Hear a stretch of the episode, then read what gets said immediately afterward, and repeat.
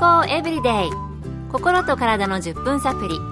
この番組はセブンス・デ・アドベンチスト・キリスト教会がお送りいたします。皆様お元気でしょうか？森田美恵です。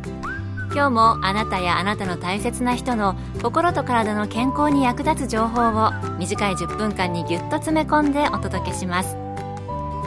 セブンス・デ・アドベンチスト・キリスト教会は社会奉仕をモットーに世界中で病院や学校も運営しています。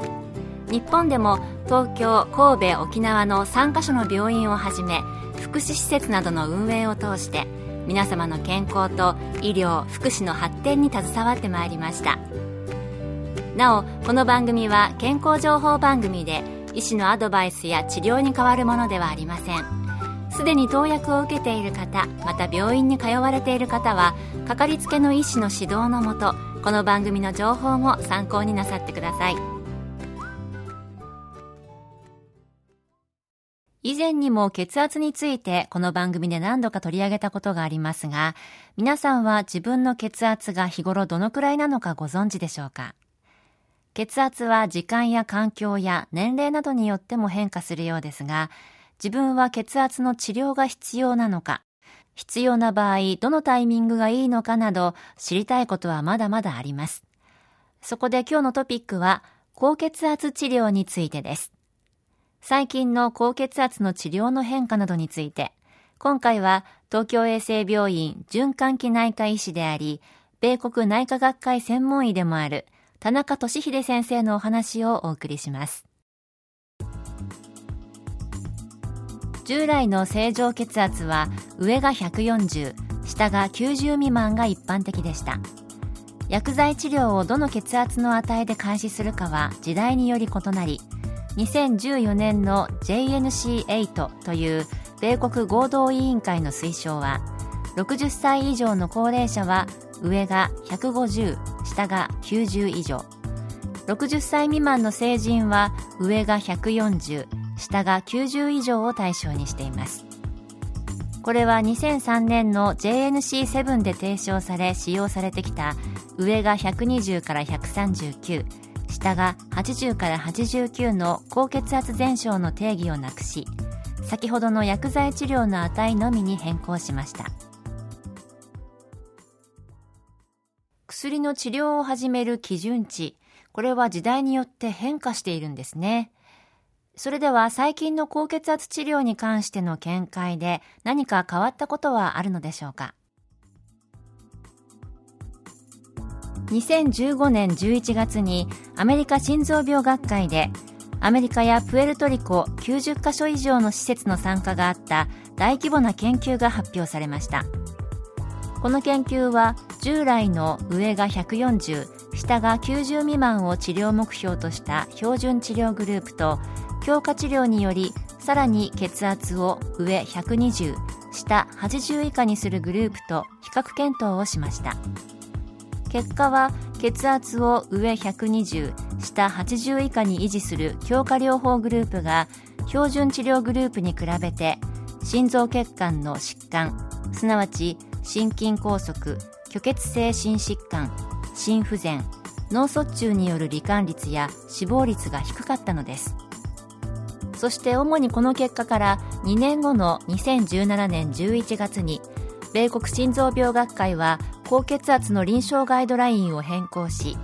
収縮期血圧130以上拡張期血圧80以上は高血圧症と特定してリスクの高い人は高圧剤による治療の対象となりました。今日は高血圧治療について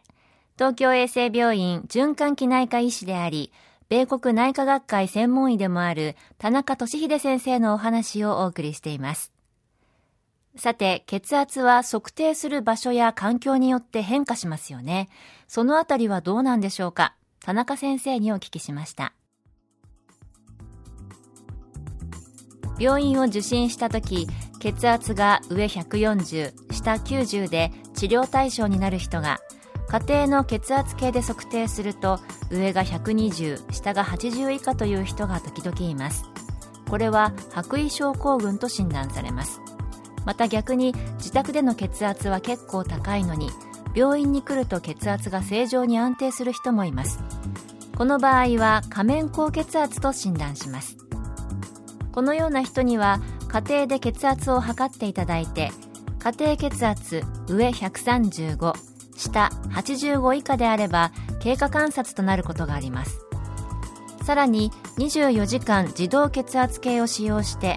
日中の平均血圧が上135下85以下。夜間の平均血圧上120下70以下。24時間通しての平均血圧上130下80以下であれば経過観察とすることもあります。いずれにしても血圧は自律神経に大きく影響を受けますので高圧剤を開始する場合には何回かの受診を含めて慎重にしなければなりません。その他にも高齢者は以前は90または100に年齢をプラスするなど収縮期血圧を高めに維持する方が良いと言われていましたが JNC8 においても60歳以上の高圧剤治療の開始の値は上150下90となっていました。しかし高齢者の血圧管理は未だ正解がなく議論の多い領域です。先ほどのアメリカ心臓病学会で発表された研究には75歳以上の高齢者がおよそ4分の1含まれその意図は高齢者の高血圧の治療が認知機能や QOL 生活の質にどのように影響するかを検討するためでもありました。結果は75歳未満グループと同様で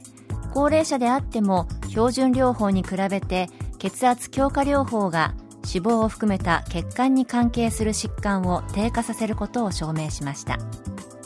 このほかさまざまな研究を総合して高齢者この研究では75歳以上でも血圧を低下させるべきと主張して2017年11月のガイドラインに反映させて今までのガイドラインと異なったものになっています。新しいガイドラインなど最新の情報を私たちも健康生活維持のために役立てていきたいですね。今日の健康エブリデイいかがでしたか？番組に対するあなたからのご感想やご希望のトピックなどをお待ちしています。さて最後に健康講座のお知らせです。通信制の無料の健康講座ニュースタートをご希望の方にもれなくお送りいたします。ご希望の方はご住所お名前そして健康講座希望とご名義の上郵便番号241-8501セブンステアドベンチスト協会健康エブリデイの係郵便番号241-8501セブンステアドベンチスト協会健康エブリデイの係までお申し込みください。ウ